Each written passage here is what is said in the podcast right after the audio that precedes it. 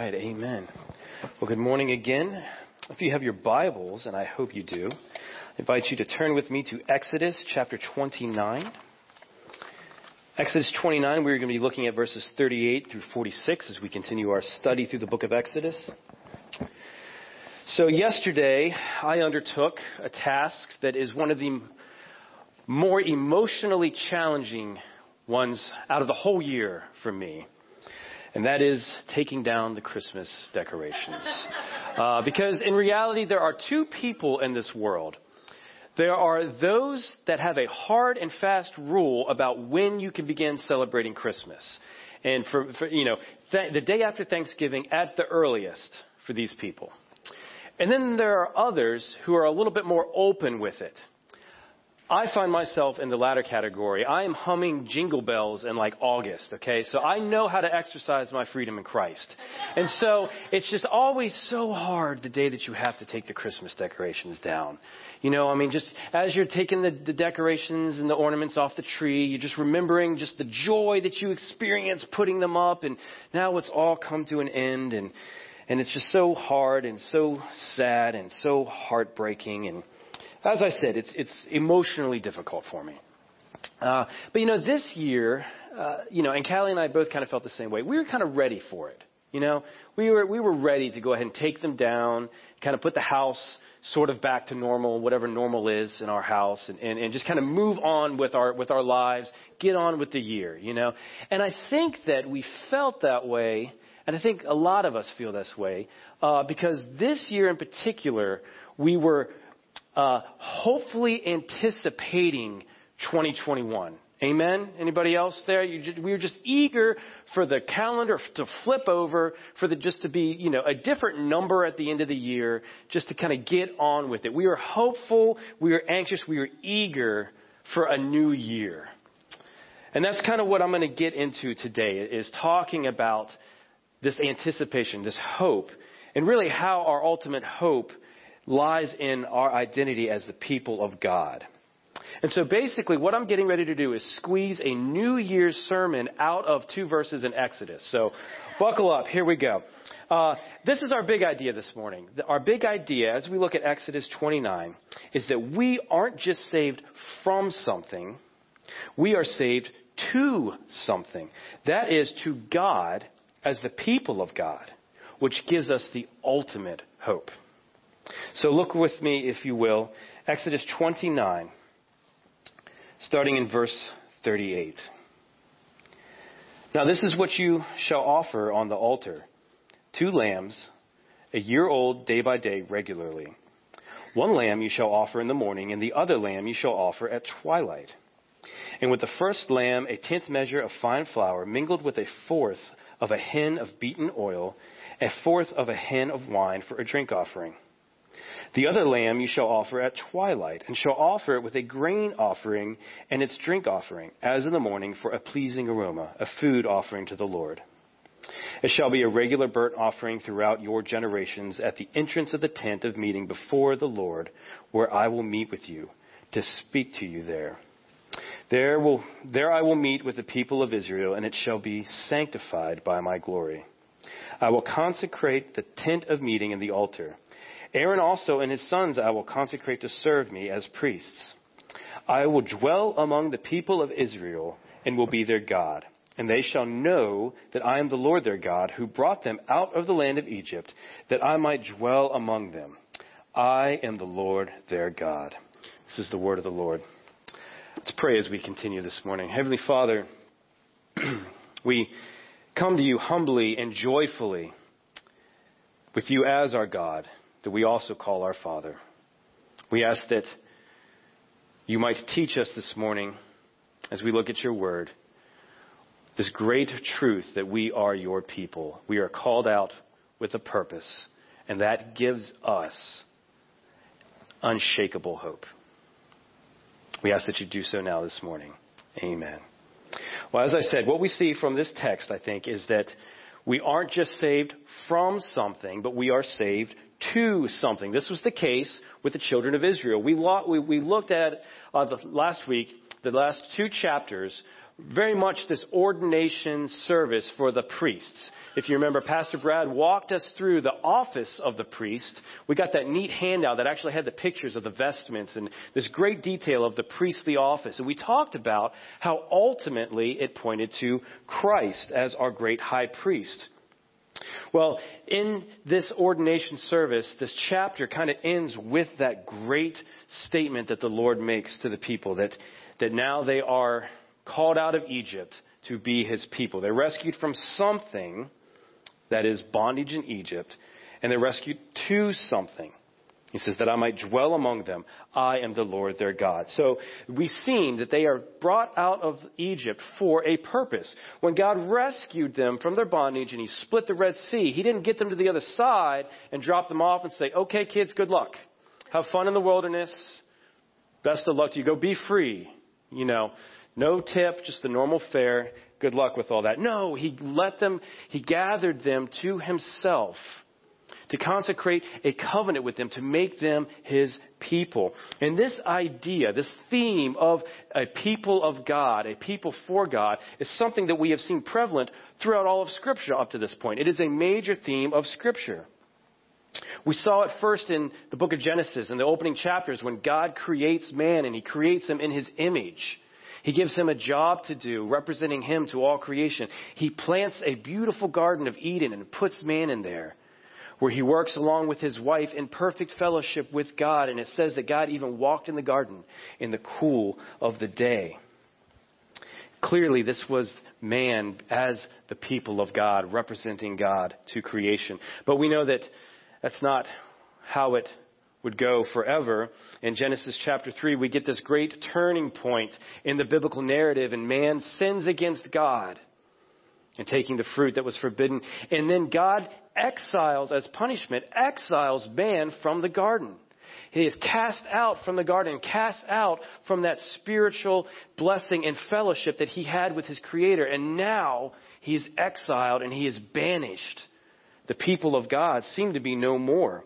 In fact, then throughout the remaining chapters that we see in Genesis, it seems like it only gets worse and worse, and mankind descends into greater and greater sin and wickedness, culminating in the great flood. But then there's hope. In Genesis chapter 12 and 15, that God calls Abraham with this promise that through him he will make a people too numerous to count, like the stars in the sky, and that through this people, all the nations of the earth will be blessed.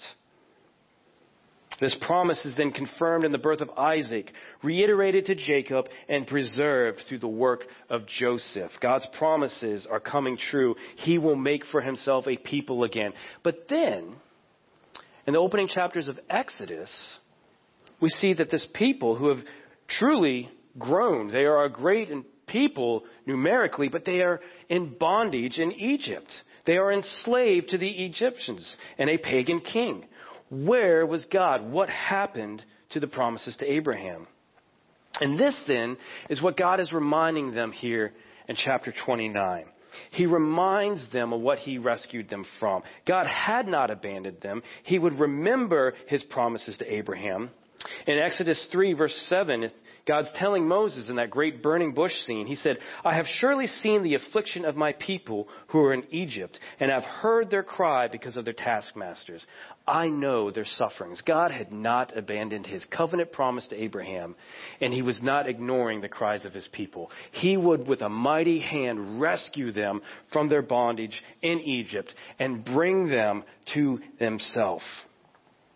He saved them and now he's bringing them to himself where he would dwell among them as the people of God.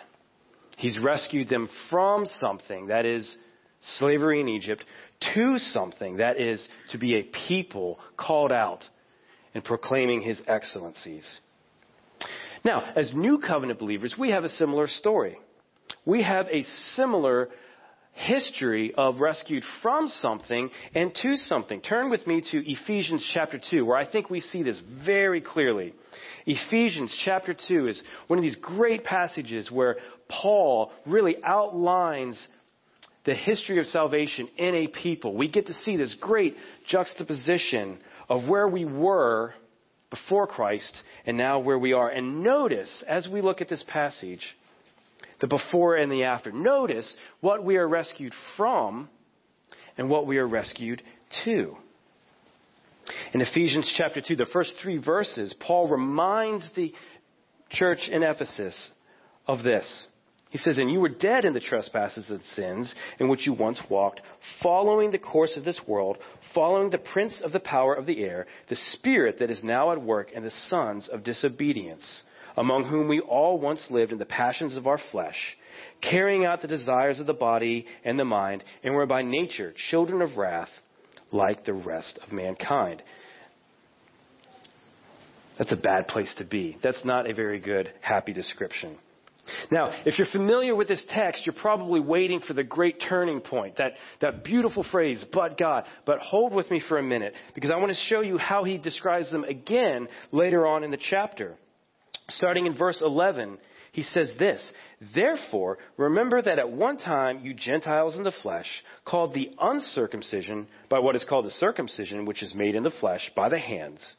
Remember that you were at that time separated from Christ and alienated from the commonwealth of Israel, and strangers to the covenant of promise, having no hope and without God in the world. Now, again, that is a bleak description. Look at the, what we were rescued from. He says in Ephesians 2, the beginning of the chapter, that we are dead in sins. We are in bondage to sin. That's what this is. This is a description of slavery. A slavery to sin and death under the wrath of God. And then later, when we looked at it, he says that they were separated from the people of God. Strangers to the covenant of promise, having no hope and without God in the world. Again, that's not a good place to be. That is what we are rescued from. Slaves to sin, under the wrath of God, separated from the covenant promises of the people of God, without God in the world.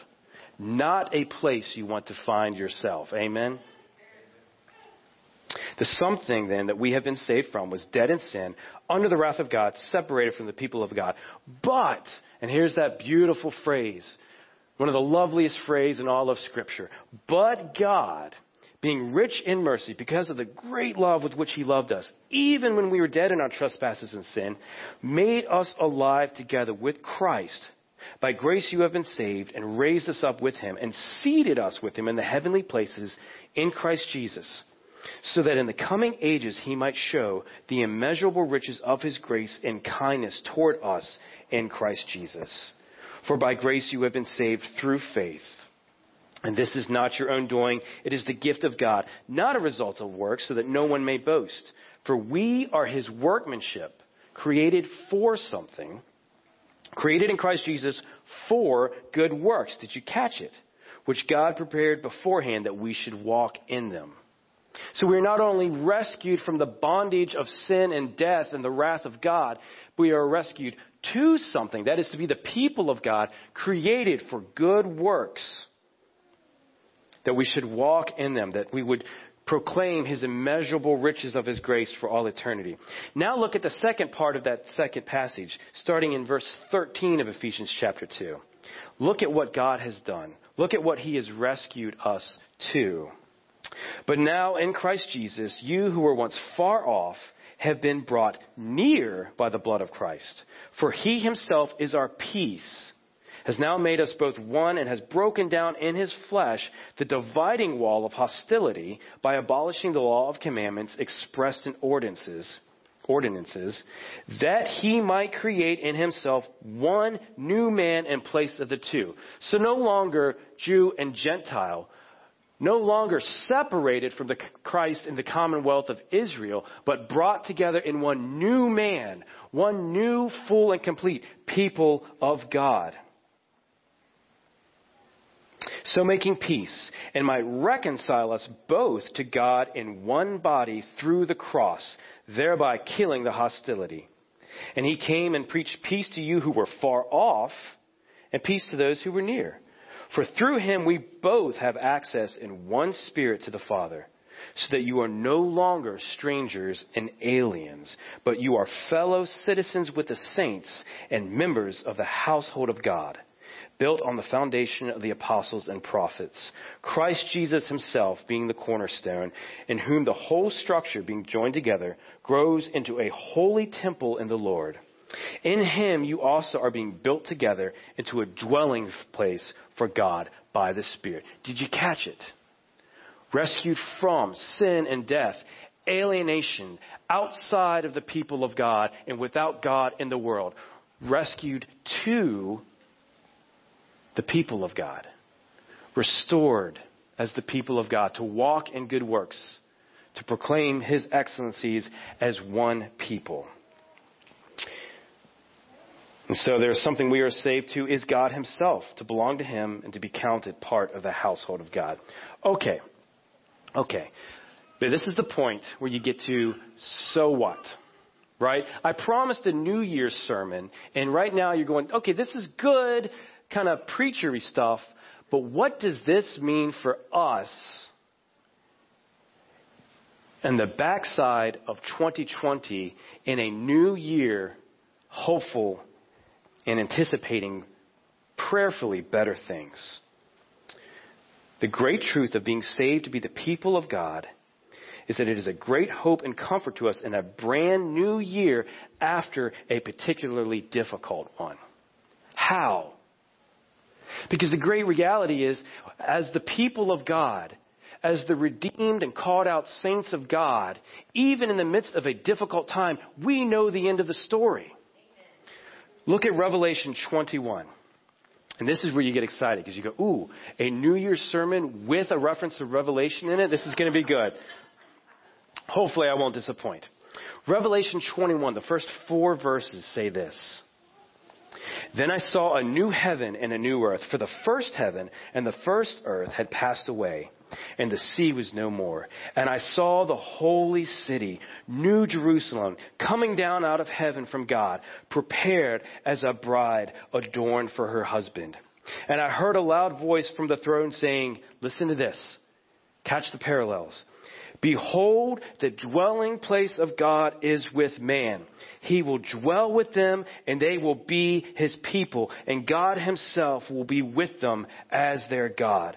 He will wipe away every tear from their eyes and death shall be no more. Neither shall there be mourning, nor crying, nor pain anymore, for the former things have passed away. Tell me that this doesn't give us hope at the end of 2020. We have hope as the people of God because we know the end of the story. We know that the promises of God will come true. And that we are promised to dwell with Him, that He will be our God, and He will wipe away every tear. There will be no more crying, no more pain. The former things have passed away. We have hope today because we are banking on the fact that God will bring us to completion, that He will bring us together with Him as the people of God, restored. Death shall be no more. There will be no more crying, no more pain. This gives us a great and unshakable hope. Now, I think there are two implications of this reality. Two things for us to, to consider now. So, in light of the fact that we have this great hope as the redeemed people of God, saved to himself, we have two, there are two great implications of this. One, it means that we don't fear the days and the troubles of them. We don't fear the days and the troubles of them because we know that we have an unshakable hope. Listen to what the psalmist says Psalm 46, verses 1 through 7. God is our refuge and strength, a very present help in trouble. Therefore, we will not fear, though the earth gives way, though the mountains be moved into the heart of the sea, though its waters roar and foam, though the mountains tremble at its swelling. That sounds very 2020, doesn't it? Right? I mean, you read this and you're like, bro, he knows. There is a river whose streams make glad the city of God, the holy habitation of the Most High. God is in the midst of her. She shall not be moved. God will help her when morning dawns. The nations rage, the kingdoms totter. He utters his voice. The earth melts. The Lord of hosts is with us. The God of Jacob is our fortress. This is the great reality for those who are counted as the people of God, that no matter what comes our way, even a 2020, God is our refuge and strength. God is our help and our redeemer, and He will not fail us. He will keep us. He will sustain us. He will bring us to Revelation 21. He will see that great reality come to bear. He will keep us through. So no matter what comes our way, we don't balk. We don't flinch, even in a bad year, even in the midst of disease, even in the midst of political upheaval.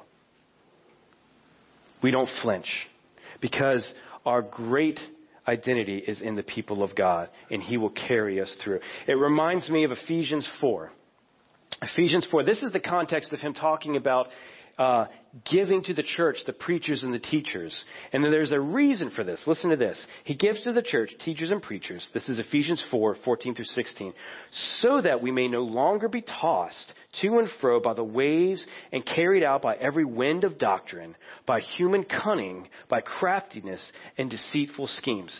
Now, I don't know about you, but I feel like this past year, I got more information than I knew what to do with. And probably the majority of it wasn't even true. Anybody else feel like that? I mean, there's just so much happening, right? And in your pocket, you have like access to all of it. And you don't know if you can believe any of it, right? I mean, everything from, let's just say it, vaccines, no vaccines, masks, no masks, elections, no elections. Like all of these things are happening and you're like, I don't know what's going on. And there's a temptation to feel like the rug is pulled out from underneath you. But the great hope that we have is that not only will God bring us to completion, but even now He's gifted us with the equipment to get through it so we don't have to be rocked. Rather, speaking the truth in love, we are to grow up in every way into Him who is the head, into Christ, from whom the whole body, joined and held together by every joint with which it is equipped, when each part is working properly, makes the body grow so that it builds itself up in love. You know what God gifts the church? By His Spirit, He gifts us each other so that we speak the truth in love to each other, so that out there, with all its noise, with all its craziness, with all its fake news and fact checking and whatever, man, we don't flinch. We keep on marching on. And it also brought to mind, I heard in a podcast earlier this week, this great quote, and I was like, oh, I got to use that. So I, I wrote it down, and you can picture me like with my phone having to keep going back so I got it right verbatim. You're like, oh wait, no, back there. Listen to this. This is this is in a conversation on this podcast with Dr. David Gordon, who's a professor at Grove City College. He says this. He makes this statement. The church is not a little 12 foot sailboat that gets blown around all over the place. She's the Queen Mary for crying out loud. She ought to go on and chart her own course, and she ought to devote herself to the word and to prayer and the ordinances of the church. And this deflect off her, and this deflect off her. She should be making waves, not rolling in them. And by God's grace, we can. By God's grace, as the people of God, we don't get tossed around. I know, you know, sitting here, some of us feel a little punch drunk after 2020. And I think that's probably normal, but we know that we will, the ship will right itself. We will continue on by the grace of God. He will see us through as His people. We don't fear the days. We don't fear the troubles because our great hope rests not in what 2021 will bring, but what Revelation 21 will bring. And it just so happened that it worked out like that with the numbers, but I thought it's, it, you know, it's pretty catchy, right? So that's the big takeaway. Say, I'm not counting on 2021, I'm counting on Revelation 21. We'll make t-shirts. but that's the great truth. No matter what happens, good or ill, we have an unshakable hope as the people of God. Because our foundations don't rest on anything of this world. So when the rug gets pulled out from underneath you, we weren't standing on that rug anyway. Now, our second implication of this, we don't fear the troubles of the days, and we also have an appropriate anticipation of the days ahead, knowing that we look forward to a greater hope. Now, I know all of us are eager for 2021. Like I said, if no other reason, it's just got a different number in it. And we can put this, this crazy year behind us. Some of us are very eager for things to, to change, for things to open up. Uh, I'm, I've been missing movie theaters.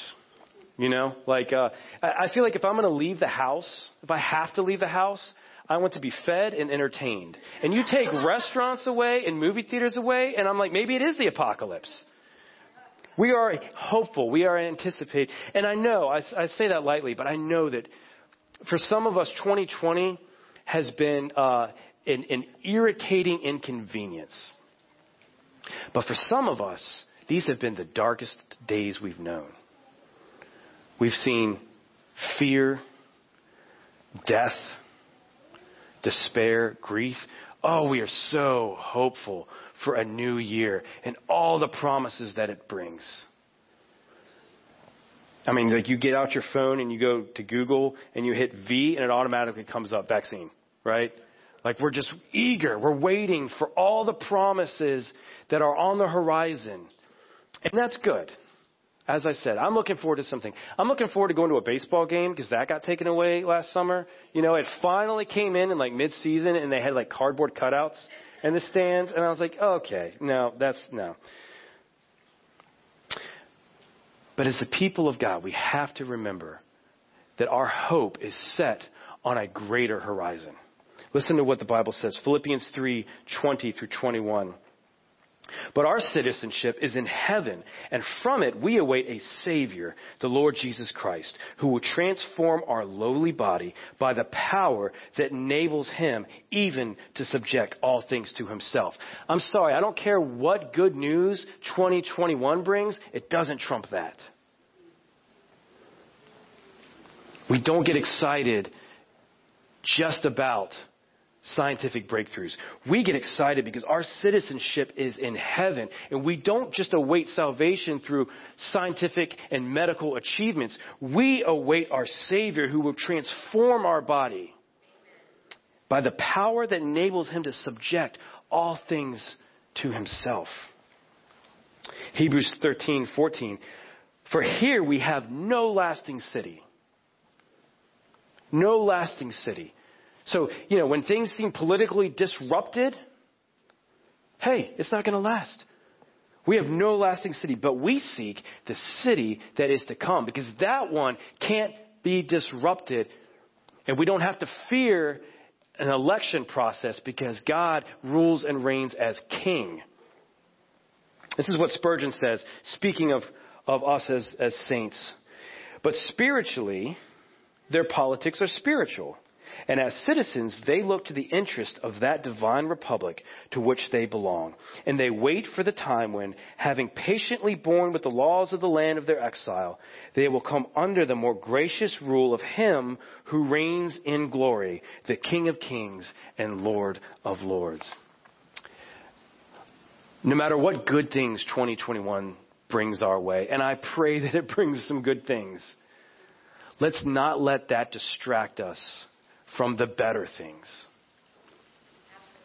Let's not be fooled and seduced into falling in love with the temporary. You know, it, it's funny because we so easily fall into that, right? Uh, you know, it's kind of like our big indictment all the way up to 2019 is, oh, we got it so easy. And then 2020 happened, and it's like, okay, preacher, what are you going to hit us with now? Right? And, but I think even in that, we saw the grace of God. I know I was talking to a friend of mine uh, back in like April, you know, and everything was shut down. No restaurants to go to, no movies to go to.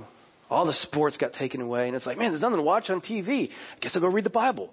And it was actually a, a season of spiritual growth. I mean, I felt like I was going to like lead the next wave of like the Puritans. You know, I was growing so much because all the distractions were taken away. And then what happened? Summer went on. You know, baseball came back. You know, you could go out and get a burger somewhere. You know, the, they released The Mandalorian season two on Disney Plus. Anybody else? Amen? Yeah? And what happened? Fell right back into those distractions. That's how easily, you know, when the whole world seems to be ending and it's like, all I have is Jesus in April, and then in August it's like, oh, okay, well, we're good. Let's not lose sight of even when blessings and prosperity come our way, even in 2021 when hopefully we'll see, you know, the kind of wheels solidify and everything kind of goes back on track. Let's not lose the fact that we don't belong here anyway. That our greatest hope is not in a new year, but in a new kingdom, in a new heaven, and a new earth.